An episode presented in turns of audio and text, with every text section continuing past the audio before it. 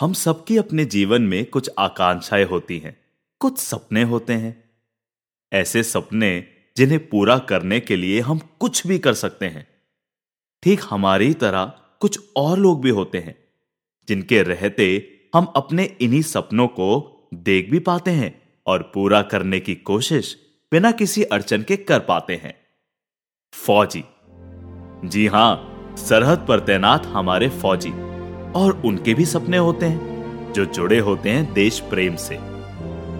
पेश है देश प्रेम से जुड़ी हमारी कहानी, सल्यूट, जल्द ही।